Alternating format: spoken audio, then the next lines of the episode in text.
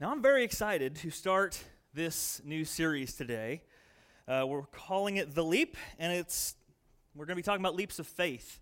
Um, now, full disclosure, I wanted to call it something related to like trapeze artists, but I, for the life of me, could not find a, uh, a really high resolution, non copyrighted photo to use for the background, so you get a generic guy leaping, and that's what it is. We're talking about leaps of faith. You'll see why trapeze in a minute.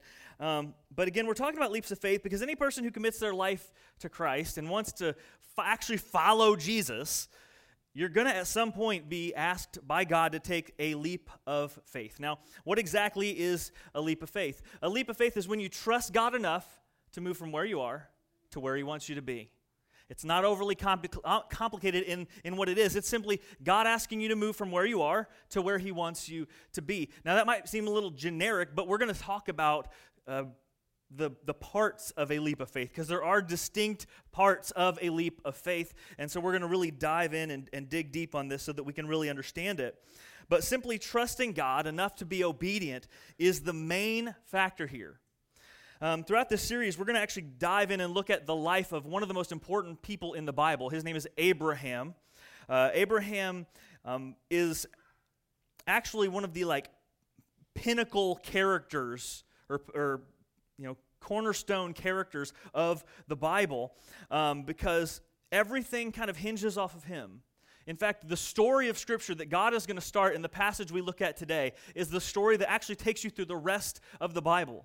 And so we're going to be in Genesis 12 if you want to go ahead and flip there. Um, Genesis 12, we'll start in verse 1, right at the very top. And this is kind of a little bit where Abraham really enters the story.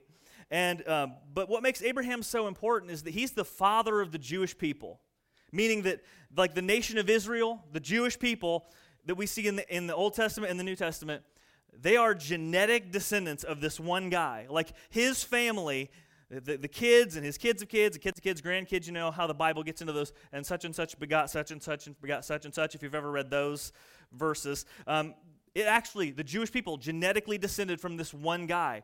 And the reason they are a people who separated apart from everybody else, what makes them special is the promise that God made with Abraham that we're going to look at today. And the reason I want to look at Abraham is because his entire life is a leap of faith. You can say it's one long leap of faith, you can say it's a bunch of little ones, but either way, his life was essentially a leap of faith. Now, the story of Abraham and God's relationship with Abraham picks up in Genesis 12 we don't really know if God had any, any, any interaction with Abraham before this. We really don't know. Um, we don't really even know if he was like a God follower at this point. Because again, there's no Judaism, there's no Christianity. All the major world religions aren't even a thing yet. Yet, like this is how long ago in the past it was. And the only thing we really know is that in ancient Middle Eastern cultures, they tended to be polytheistic in in their religious beliefs. But we don't know exactly what Abraham was. I kind of suspect that there's more that happened before we dive in that is just not a part of the Bible. God just decided those weren't the details that we needed to focus on. So we're going to focus on what we do have. So in Genesis 12, the story begins with God making a promise to Abraham, and this promise is going to be carried out through the rest of the Bible, Old Testament and New. And it all starts with a relationship between God and Abraham. It all starts with a leap of faith. This is what we see. It says, Now the Lord said to Abram, Abram is what his name is now. God has a habit of changing people's names after he builds a relationship with them. So later on, God changes his name to Abraham, and that's what he's famous for. That's what the Jewish people knew him for. They were, you know, Father Abraham. So we're going to call him Abraham. Now, the Lord said to Abram, Go from your country and your kindred and your father's house to the land that I will show you. So God calls Abraham to leave pretty much everything that he's ever known. You'll notice there's three things he specifically says go from your country, meaning leave behind the life that you have known, the culture that you grew up in. Um, you know, we live in a world that's a lot smaller than it used to be. Like that, we have the internet, we have international travel, we have cars, we have planes. So a lot of times cultures blend together in our world. Everything was very, very separated. I mean, by a few hundred miles, whatever you could make in a, a, a, trip on foot or with a camel or whatever, a horse. That was all. I mean, the world was so much bigger then. And so a trip like this was literally moving your entire family. It'd be like us traveling to the other side of the world. And so he says, Leave your country. That might mean his culture. That might mean all the religious stuff that he's ever seen around him. Might mean leaving that. It might even mean speaking a different language once he gets where he's going. Abraham grew up the bulk of his life in a place called Haran, which is in modern day Turkey. And this journey that he's going to go on is about a 400 mile journey south to the region of Canaan. And God asks him, Leave your culture, leave your kindred, your family, your friends. In ancient Middle Eastern cultures, families, like extended families, all tended to kind of stay together and live together. Now, in our culture, there'd be a lot more murders if we did stuff like that, right? Like, there's a reason we don't all live with our mother in laws and father in laws and aunts and uncles and all that, right? But, but that's what they did then. And so he's very much saying, leave your family behind and go on this trip. And then he says, in your father's house. And because they lived in one extended uh, kind of home, wasn't a home, but you know what I mean. They all lived together. Everything that was in the family belonged to the oldest person in the family. It was Abraham's dad was kind of the the or patriarch who owned all the things. And so it's saying you're going to leave even this financial stability, this this organizational structure that you've lived in and worked in your entire life. Abraham is literally being asked to leave behind everything he's ever known. And so many stories of people taking leaps of faith begin with something like that, begin with you and I being asked to let go of something. Now, I mentioned the trapeze thing earlier. I'm, I'm assuming it's going to be most people, but how many of you have been to the circus at some point in your life, a circus, or seen a trapeze flyer? Yeah, okay. There's two general roles in a trapeze act. You can spot this, but I, after doing a little research, I've got names for them now. Um, there's the flyers, and the catchers. The names are pretty self explanatory. The flyers are the ones who swing and let go of the trapeze and go spinning and hurling through the air, defying certain death. You know, they're the ones that get up there and kind of float around. And the catcher is the one who stays firmly planted. The catcher is the smart one who stays firmly attached to the, tra- to the trapeze, and they swing out and they catch the flyer at just the right moment. Now, there's three parts to every trapeze stunt there's letting go. Oops, let me jump ahead. Letting go. This is where the flyer swings and lets go. And then they do their moves, whatever it might be the spinning, the tumbling, whatever. They let go. Secondly, there's waiting. Because when they're in the air, they're waiting. There's nothing they can do to get out of the air any quicker. They've committed and they're spinning and doing their move, whatever it is. And what's interesting is, and you can probably imagine this, but when you're flipping through the air or concentrating on rotating your body or doing something, they can't see the catcher. They're totally in a place of complete trust, just hoping that whoever their partner is usually is going to come in and save them at just the right time. And that brings us to the last part, which is the catch. This is when their trusted partner shows up at just the right moment, grabs them by the wrists, and saves them from, again, certain doom. Now, oddly enough, we go through some very similar stages when we take leaps of faith, okay? There is letting go, like we just talked about. Now, we got to let go of maybe something that's familiar, something that's comfortable, maybe a life that we have found stability and peace in. We got to let go of something, usually, so that we can move to where God wants us to be. There's waiting. Very rarely does somebody who's taking a leap of faith move or let go of something in their life, very rarely do they immediately land on solid ground. There's almost always this in between waiting period where you start to wonder is God going to show up? Is God going to come through? Is all this going to work out? And you start biting your nails and you get a little nervous. There's always this waiting period, this in between period. And then finally, there's the catch. This is where God does show up, He comes through on the promises, and you land in a solid place and you start to make sense of life again. You're not waiting, you're not out in the open anymore. And you realize oftentimes once God kind of catches you and brings you back into his arms, you can look back on that waiting period that felt so uncertain and so bizarre. You can look back on it and, and see how God was actually there with you, leading you the entire time. Now, um, before I met Abby in college, I dated another girl for three years, which is a long time when you're young.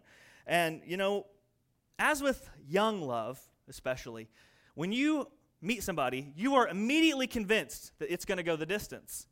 I don't know why that is. You're a freshman in high school. You meet somebody, you're like, oh, it's true love, and we're going to get married and have babies. We're going to go. You think it's going to last forever. And 99.9% of the time, we're wrong. Like that just doesn't, that's just not how things typically go. Sometimes it, it does, but, but we're always convinced that it's going to go the distance. And this girl, uh, we dated right after I got out of high school and, and into college. And I, w- again, was convinced we're going to go the distance. And, but in college, as I, I started trying to be more open to what God was leading, how God was leading in my life, I started to get this nagging feeling that this relationship wasn't really honoring Him for, for various reasons, and that maybe we needed to break up.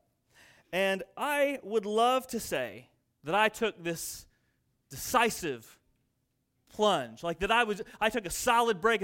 God told me to break off, then I'm gonna do it. I'm just gonna boom, listen to God and jump out into the unknown. I would like to say that I did that, but I was really like hesitant to break up with this girl because we dated for almost three years at that point, and it's like I knew her, she knew me. My, our families were okay with each other. We were okay with each other's families. We'd done Christmases at each other's, you know, stuff. We'd gotten presents for brothers and sisters. I mean, our lives were all kinds of intertwined, and I was scared to, to kind of end that. It was very comfortable being in that place. And I actually was talking to somebody about it who was older and wiser, and they looked me right in the eyes after I kind of said, What do I do? And they said, Anthony, it sounds to me like you already know what you need to do. You're just afraid to do it. And so I'd like to say that this leap of faith of trusting God and ending this relationship, I'd like to say that it was this bold jumping off a cliff, hoping for the best kind of thing. But actually, it was a slow, painful thing because I was so fearful of actually letting go of something that I cared about. And so this little short video actually illustrates a lot more of what my leap of faith looked like. Not real committed.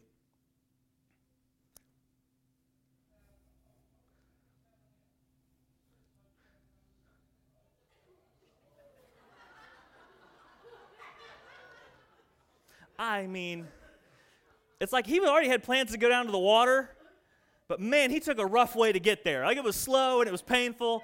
And his friends at the top, like I had to cut part of it up, but his friends up at the top, like bent over laughing so hard at him, you can't hardly, which is what a good friend does, by the way. That's what friends are for. But like that's like that's kind of how I approach this. Like I didn't break it off quick. I didn't approach it right. I was too hesitant, too scared, and it finally ended, but it was not probably in a better way or the best way that it could have done. But you know, um, it finally we did, you know, break up and I don't know if this was just me or everybody who's young but I was so impatient. I've, I had always, I, I mean, ever since I was just a real young kid, I was always hungry for that next thing that next milestone, that next stage. Before I could drive, I wanted to drive. As soon as I got my license, I wanted to consider myself an adult. When I, once I got in college, I still, I was a legal adult, and I still wanted to consider myself an adult. But I was too dumb to be an adult. My parents knew that, but I didn't know that, you know. And so you, you have some that tension that goes along there. Whatever it was, I always wanted that next thing. And so once I got into college and I finally figured out what I was going to do with my life, what's the next thing you do once you figure out what you're going to do with your life? Then you're going to find somebody to spend your life with. And then you want to get married. Well, I thought, oh, there's the girl I'm going to spend my life with. We've been together for three years. We're just going to be together forever. And so I had kind of, in my mind, I was already moving on to that next stage because getting married is easy. Finding the person to marry is always the hard part, I thought. And so I thought, I got that out of the way. I'm already on the next thing. And so when we broke up, it felt like I was already almost to the finish line and I had to go back to the starting line in my head. Because again, you're so your, your perspective is so off when you're younger, and I don't mean that as an insult. It's just the reality of being younger. You don't have time to kind of enhance your ability to see the world. And so, like, I'm like 22 maybe at this point, maybe 21, and I'm thinking, oh, I have to start over. I'm, I mean, at the ripe old age of 21, 22, oh, I can't, be, can't believe I'm starting over on this world of love. Even if I found a girl now, what am I going to be getting married at? 25? I mean, I'll be an old man by then. I mean, I really felt this false sense of impending doom, and, and I was so hesitant about everything. And, and there was this weird in between time where I was kind of freaking out. And then, you know, your heart heals and you kind of get some perspective and some friendships around you that help you see clearly. And along the story goes, I struck up a conversation with a girl I didn't know in the cafeteria at school and ended up marrying her. And my life is better than anything I had planned back when I was 20. And it's amazing how all that works out. Now, let me just say this I'm not saying that if you get out of a relationship that doesn't honor God, God will automatically give you a good relationship. No, the goal is not to get a better relationship. The goal is to be honoring to God. That was even if even if I didn't end up striking up a conversation with Abby in the cafeteria and ended up getting married and all that, the goal was still to honor God with everything. And so there's these three parts, and I went through those three parts: letting go, waiting, panicking, freaking out, and then the catch. Now, each week we're going to talk about one aspect of a leap of faith, and today we're going to talk about letting go.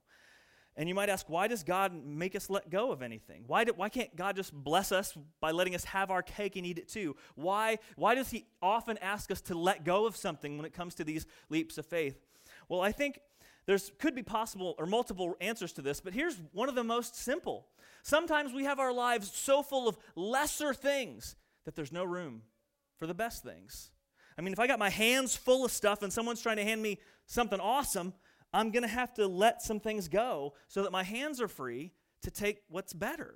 And I think one of the most simple explanations for why God often makes us let go of a stage of life, let go of stability, let go of security, whatever it might be, is because we are holding on to something. We're building our life on lesser things. And He says, No, you got to let that go if you're going to have room in your hands for these better things to come later on.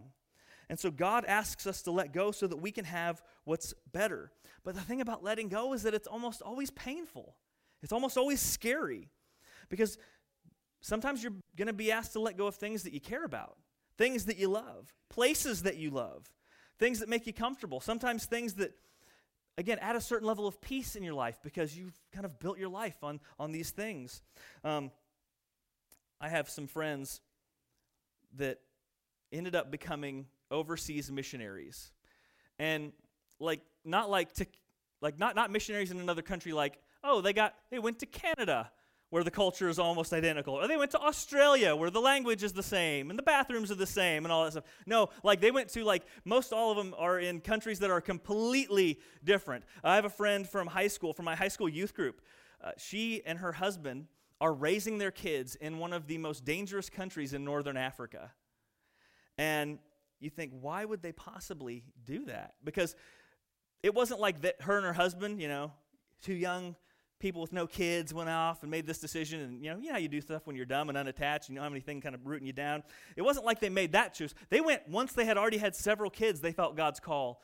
And they gave up the life that they had to go and honor that calling to go share Jesus with people in a country they didn't know and to speak a language that they didn't know at the time. We had um, in college, Abby and I have a couple friends. Um, the husband lived a few doors down from me. The wife was actually Abby's roommate for a year, they went and they're now full time missionaries in Myanmar. And they run a tech company and share Jesus with people kind of through that. And it's kind of amazing the, the way God has worked through that. But again, they're raising three kids in Southeast Asia. And, and it's, it's just nuts how, how God has called them, and they were obedient. And of course, we got our very own Nate and, and Hope Van Ravensway. Nate grew up in our youth group here, and now they're in Thailand sharing Jesus with college students and working in an organization over there. And, you know, these are big jumps. That's a big, monstrous, huge, life altering leap of faith that every one of these people had to take. And they had to let go of a lot in order to make that transition. Um, some of those things were small, like being able just to run out to your favorite restaurant. I don't think there's a lot of like Chick fil A's in Thailand yet.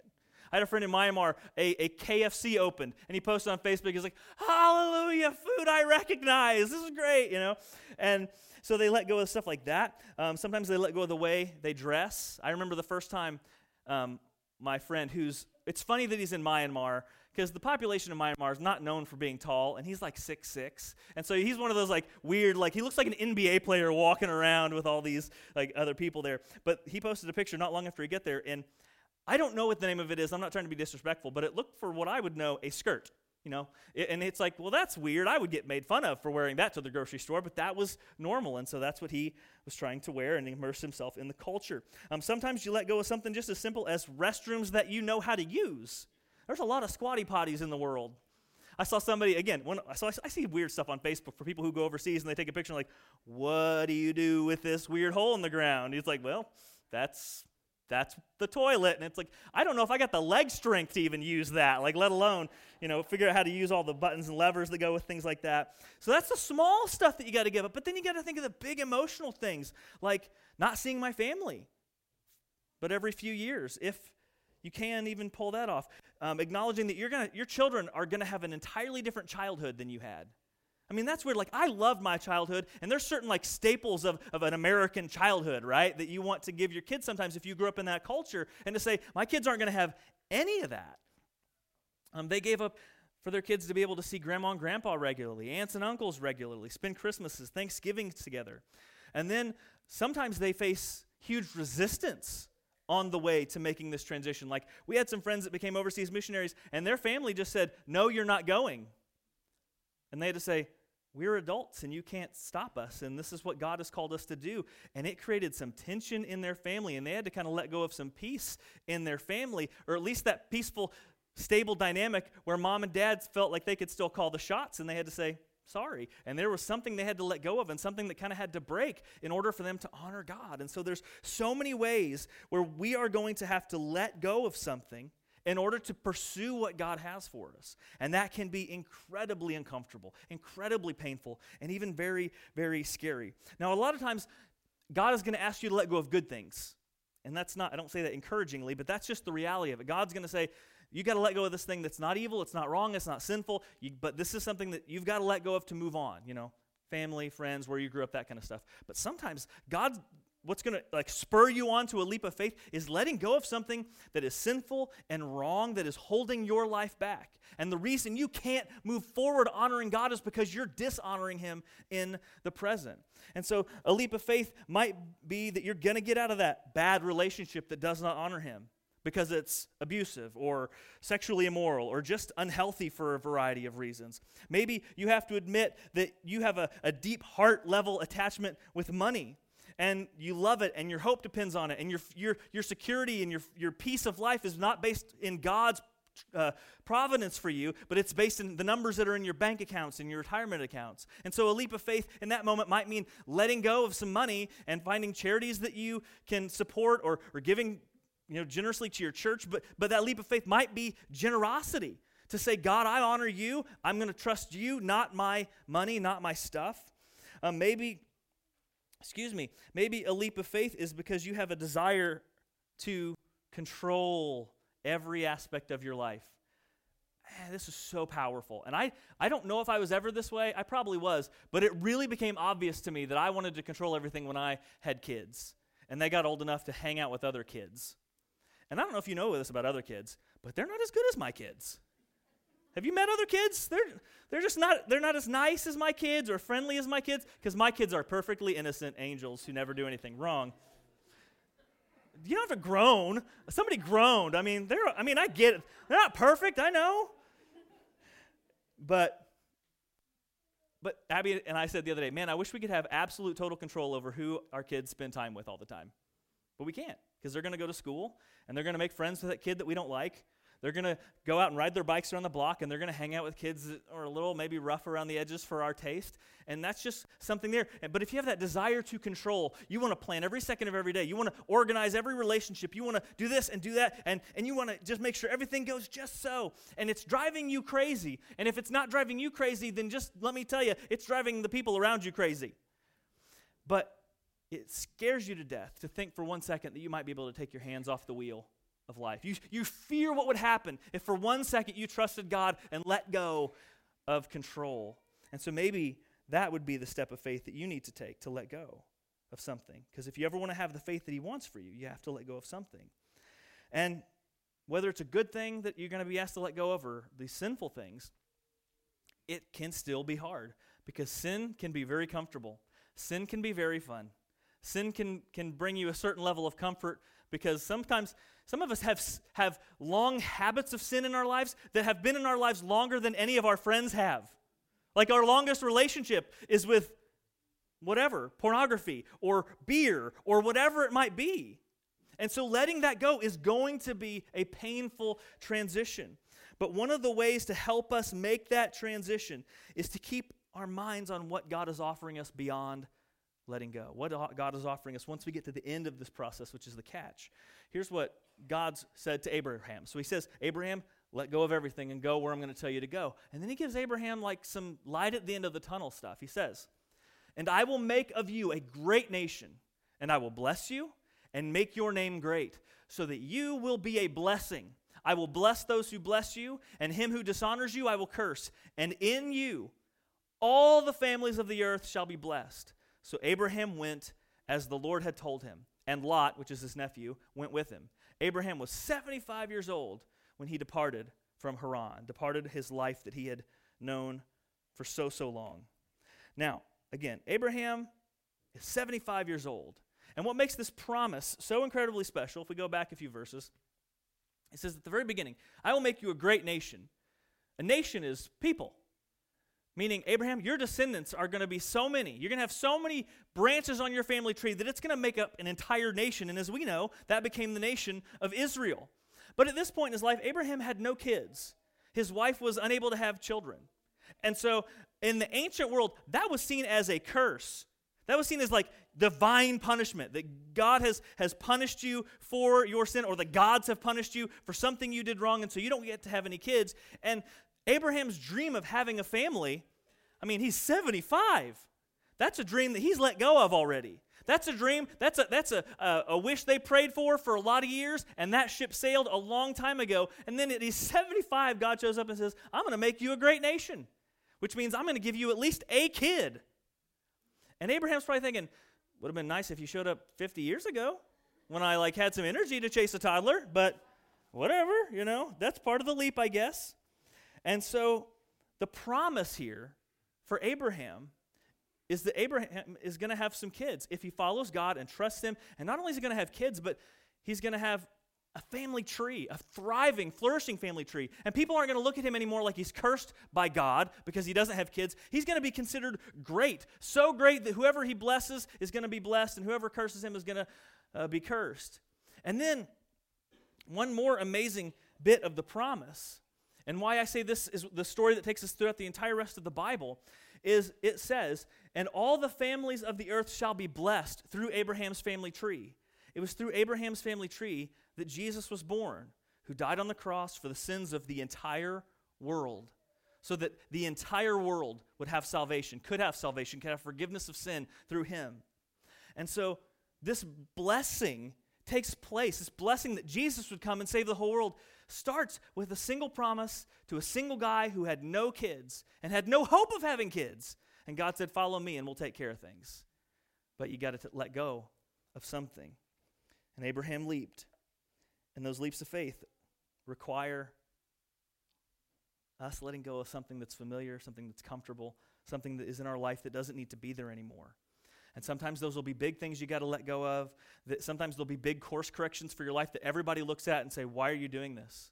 Sometimes the, a, a, leap of faith is going to be something that you do kind of privately. It's a decision you make that nobody even sees. Nobody ever sees it coming. Nobody knows it's there but you.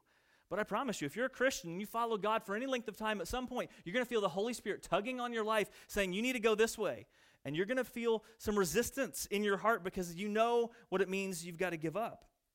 And so you've got to decide how faithful will I be? Will you be a missionary?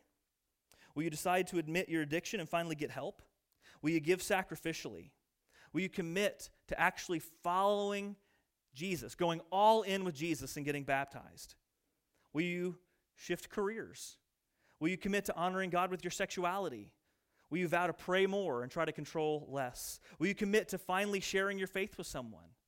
Big or small, you and I are going to be called to make these moves of faith where we have to let go of what we have been living, the way we have been living, to live a better way for God, a way that honors Him. And you and I are going to have to decide in those moments is living a life that honors God, that deepens our faith, worth what we have to give up? And my job is to convince you that anytime God asks you to go somewhere, it's always worth the cost. And I'm just going to be honest with you. I think a lot of us have settled for less with our lives, with our faith. I think far too many of us have seen Christians like maybe Nate and Hope take a big step of faith and go off onto the other side of the world to share Jesus with people. And we saw that and we thought of all the things we'd have to give up and we thought, nope. And we just kind of kind of blocked off that entire category of life for ourselves. I remember in college, I've told you this before, I prayed multiple times in college Dear God, do not call me to be a missionary. I will not listen. I mean, I just, it scared me to death. I didn't want to go anywhere else. I'm much more open to it now. Still haven't heard the call yet, but, but, but, I mean, that's what we do. We say, God, I'm not going to listen to that. And so anytime anybody talks about something like that, anytime somebody talks about a big, giant gesture of faith, you think, that's what spiritual superheroes do, not regular people like me. And so we block off entire categories of leaps of faith because we think that's for someone else. And we've settled, I think, in many ways for smaller, more mediocre, and often stale faith because we think big leaps of faith don't apply to us. But like I said, Abraham's leap of faith led to the birth of a nation. It led to a family tree that ultimately led to Jesus coming into the world and changing the entire face of spirituality. Every other world religion that has ever existed or will ever exist, outside of Jesus, every world religion says you try to be good enough for God. You clean yourself up and then maybe God will accept you. Christianity says you're a mess and God loves you right where you are. Come to God, mess and all. Nothing else is like that. There has never been a, a way to salvation, a path to salvation like the one offered to us in Christ. And like I said, if you look back on that verse 3, bless the whole world through, through Jesus and through that, that, that step of faith that Abraham was going to take. And he didn't know what that meant. He simply trusted God's word and he wanted to follow him to something better. So, as we go through the series, Occasionally, at times, I'm going to talk about big steps of faith, like being a missionary. That's I'm not saying that's your calling. I'm just saying that's an example of a big leap of faith. I think most of us could agree for that. Um, but we're going to talk about things like that, big ones and small ones. And I want you to picture yourself making a big leap of faith like that sometimes. And I want you to sit with that for a minute and not just go, not for me. I don't want you to block it off so quickly. Open your mind, open your heart to those bigger leaps of faith before you move past it too quickly because I think a lot of us, again, we've missed out on seeing God do amazing things in our lives and amazing things in our souls because we just thought, again, that stuff is not for me. So today we talked about letting go. Next week, we're going to look at the second part of this very often challenging leap of faith uh, business, which is the wait. And I talk I, I didn't try to sugarcoat it today. I tried to be honest that letting go is painful. But sometimes the wait can be more painful because you start to doubt God. You start to doubt is he ever going to reach out and grab my hands and keep me from plummeting and falling to my demise? Is God actually going to be there to catch me, or is he going to let me fall? So I would encourage you, try to make it to every part of the series. If you're here this week, I would encourage you to try to come back because every one of these elements of a leap of faith, you've got to understand them all if you hope to, I think, build your faith enough to trust Him actually when you're called to take a step of faith. So don't miss it. Maybe invite someone to join you. Maybe share this message with them so that they can be a little intrigued as to what we're going to talk about next week. Because you and I, I think there's going to be a lot of times where we are faithfully called to let go to spend some time waiting and to show wait until God catches us with his amazing arms and comes through for us at just the right moment, not when we want him to, but in just the right moment. Every single one of us if we follow Jesus at some point in time, we're going to be called to make the leap. Let's pray. Lord, we are grateful for the life that you have called us to live. We are grateful for the fact that you do often challenge us to to take deeper steps of faith. You do challenge us to take these moments of life where you, tr- where you offer transitions, where you call us to, to more faithful steps. And sometimes it might be a step where we don't know what the future holds exactly, but we feel a sense that you're calling us to, to change career paths, or you're calling us to maybe pursue a, a degree somewhere. Maybe we don't know where that's leading. Maybe you're calling us to finally admit a sin that we've kept in the dark so that we can get help and that that can be removed from our lives. And and that takes trust because sometimes there's consequences to opening our, our that closet where our skeletons are and letting people peek inside. And so father i just pray that we would trust you enough to take leaps of faith. Because until we've spent that time waiting and until we've seen you come through for us I, I think we just spend too much of our lives doubting and wondering and and closing ourselves off to the best you have for us. We say certain things like that are for the you know, people who have super, super big faith. But maybe the reason we see people as having super faith is just because they took a leap with you. They trusted you enough to see what was out there. They didn't know what was out there, they didn't know what you had for them, but they trusted you enough to know that you had something better. And so I pray that we would be people who, open, who are open to the fact of you growing us to have super faith, superhuman strength in, in that area, so that we can see the, the better world you have for us, the better faith that you have for us. And that you can, you're going to use people like us who are broken and imperfect and messy, but you're going to use us to accomplish your purposes and your goals. And I just pray, Father, that we would have the trust that you could use broken people to do that. And I pray that we would be open to letting go of our lives that are comfortable, letting go of our lives that are familiar, letting go of things around us that we care about, because we know that you have something better for us and you always take care of us. And like with Abraham, when we trust you and we move when you tell us to move, we just pray, Father, that, that you would give us enough trust to know that you're going to catch us in all things. Thank you again for Christ. Thank you for the promise to, you made to Abraham that would ultimately lead to the salvation that comes in Jesus and this amazing foreshadowing of that work that you've been planning for millennia. It's an amazing story to tell, and I'm glad that we have the Bible every week to, to read it and understand it and, and dive a little deeper into it. May that also grow our faith beyond measure. In Jesus' name we pray. Amen.